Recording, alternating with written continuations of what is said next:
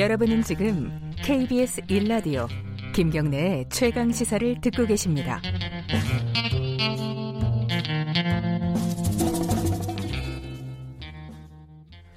네, 김경래 최강 시사 아, 듣고 계십니다.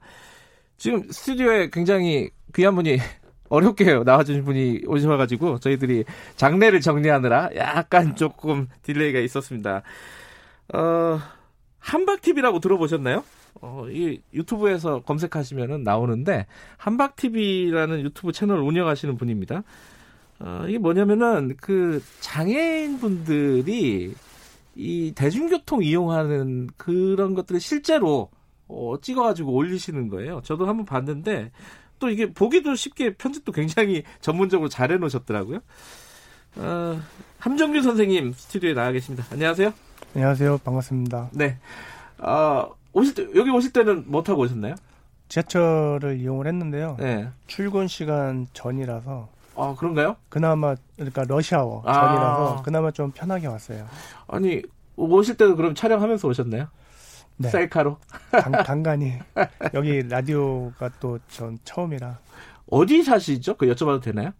미아동이요. 아, 미아동. 그 네. 미아동에서 여의도까지 오시는데 얼마나 걸리셨어요? 음, 당산에서 한번 갈아타니까 예. 한 시간 정도? 한 시간? 어, 이게 보통 갈아타는 게 어렵죠? 그죠? 갈아타는 게 좀 쉽지가 않아요. 어, 그 지하, 그뭐 버스 얘기는 조금 있다 하고요. 지하철 네네네. 탈때 가장 어려운 건 뭐예요? 아무래도 그 환승 경로. 음, 제가 그 환승을 처음 할때 네. 그때 저는 어, 멘붕에 빠졌었어요. 왜, 왜요?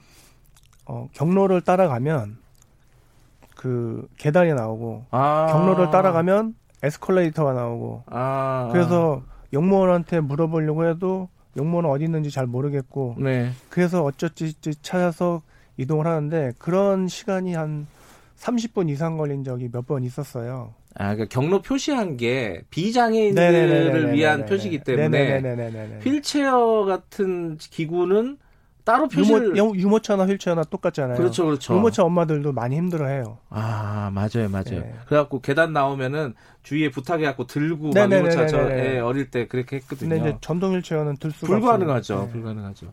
아, 이게 제가 라디오라는 사실을 깜빡 잊고 어, 말씀을 안 드렸습니다. 지금 함 정균 선생님은 지금 전동 휠체어를 타고 스튜디오에 네, 들어오셨어요. 네네네. 그래갖고 이 말씀을 나누는 거고요. 어, 유튜브로 들어와셔서 보시면은 직접 화면도 보실 수 있으십니다.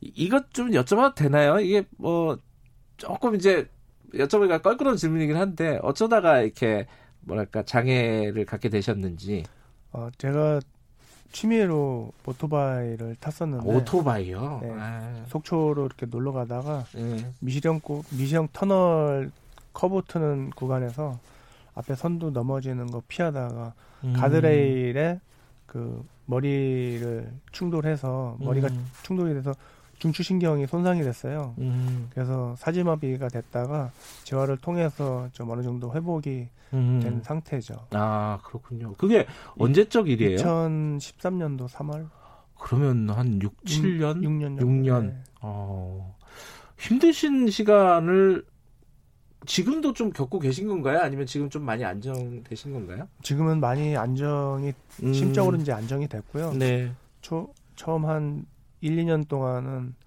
솔직히 좀 많이 울었어요. 아 그러세요? 네. 그러니까는 미안한 마음에 울고 화나서 울고 짜증나서 울고 그런 그 음. 심경의 변화가 좀 많이 있었는데 지금은 그냥 뭘 해도 좋고요. 이렇게 불러주셔서 너무 좋고 저희들이 감사하죠. 예, 휠체어를 타고 이렇게 다닐 수 있어서 감사하고 모든 게 다 감사해요. 한 사, 연세, 나이를 여쭤봤는데 아, 40대? 연세랑 네, 사, 47세입니다. 아, 저랑 거의 비슷하시군요. 그러면은, 근데 이게, 비교하기는 힘들지만은, 원래 오토바이도 타고 좀 활동적으로 네네. 어, 생활을 하셨던 분이. 이제 휠체어를 타게 되신 거잖아요. 네네네. 그러면 이 적응하는 게 더 힘들지 않을까라는 막연한 좀 생각이 있어요. 어때요? 답답했죠. 네. 그러니까는 쉽게 이렇게 걸어서 이동할 수 있는 데를 휠체어는 다 돌아다 돌아서 이렇게 가는 경우가 많이 있거든요. 네네. 그래서 이제 그런 부분들이 처음에는 좀 적응하기가 좀 쉽지 않았는데 지금은 어 숙명이라 생각하고 이제 받아들이는 거죠. 여기서부터가 본론인데 자 이 휠체어를 타고 이제 외부 활동을 하셔야 될 거 아닙니까? 그렇죠? 네네네. 아까 지하철도 타셨다고 하는데 그 지하철 적응하는데도 환승 그 경로를 찾는데도 힘들다고 하셨는데 네네네. 더 힘든 건 아마 버스일 것 같다는 생각이 들어요. 맞나요? 네, 맞습니다. 버스는 뭐가 제일 힘들어요? 버스는 일단 그 탔을 때 예.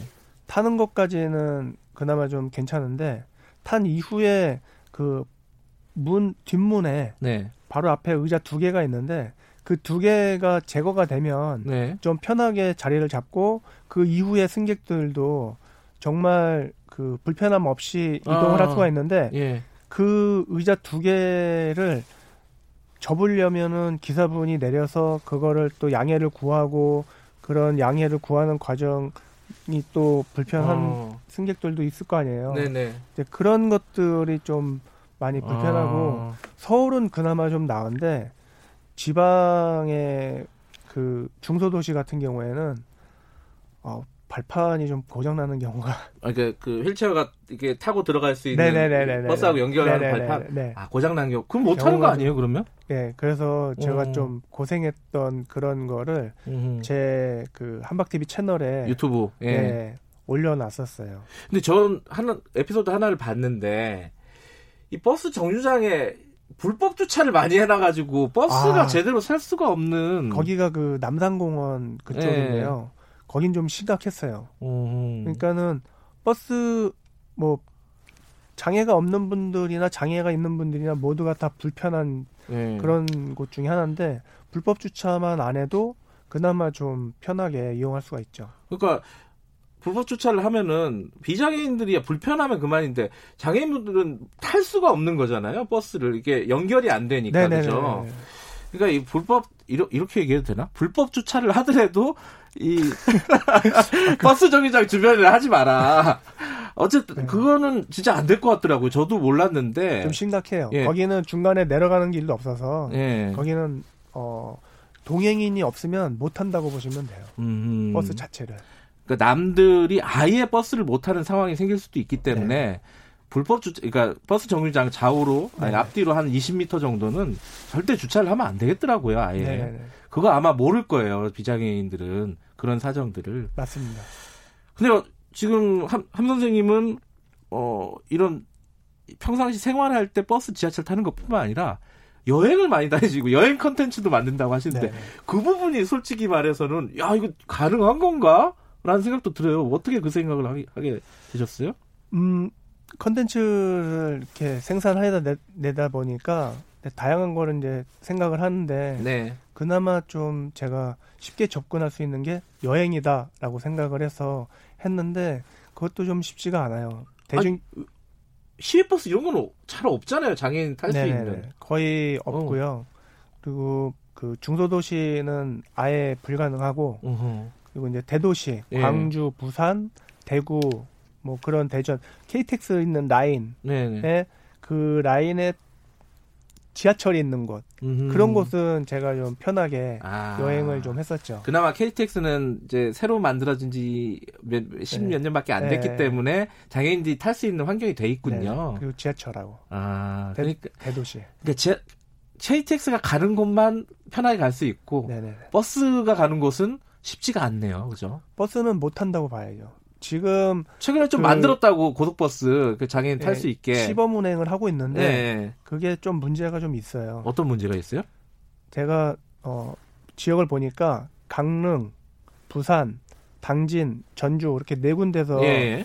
시험 운, 시범 운행을 하고 있는데 어, 문제가 강릉하고 전주하고 부산은 KTX가 있어요. 음. 굳이 불편하게 버스를 탈 필요가 없어요. 아하, 그렇군요. 네. 그래서 이제 그런 부분들이 좀 문제고 그리고 제가 탄 휠체어가 국산 휠체어인데 예. 이게 정말 사람들이 많이 이용하는 음. 휠체어인데 이 휠체어는 못 타요. 음. 왜냐하면 안전장치가 그 특정 휠체어에 맞춰져 있는 건가요? 안전장치가? 이거는 따로 그그 고리가 없어요. 아. 그러니까 이제 고리가 없으니까 제외를 시킨 거죠. 그래서 유럽 휠체어나 혹은 미국에서 제작한 휠체어, 네. 그런 대만 휠체어 그런 것만 아, 그 열, 17대 정도밖에 안 되더라고요. 그 디테일인데 그런 것들을 좀 챙겨가지고 네, 만들어야죠. 그래서 저는 네. 이게 하자는 건지 말자는 건지. 아, 참. 아, 이- 말씀 나눠보니까 시간 금방 가네요. 급하게 마무리를 해야 될 것 같은데. 아, 그래요? 몇 말씀을 좀 여쭤보고요. 어, 이렇게 뭐랄까 유튜브 만들고 어, 컨텐츠 만들고 하시는 이유 간단하게 좀 말씀해 주시면은 뭔가 처음에는 제가 좋아서 했는데 예.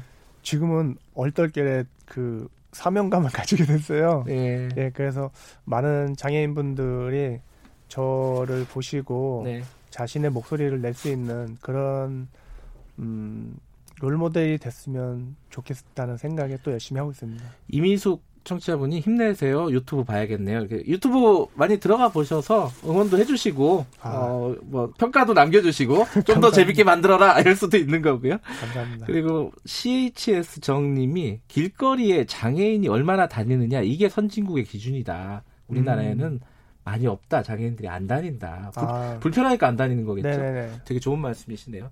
앞으로 꿈이나 계획이나 이런 것 좀 말씀해 줄 수 있으세요?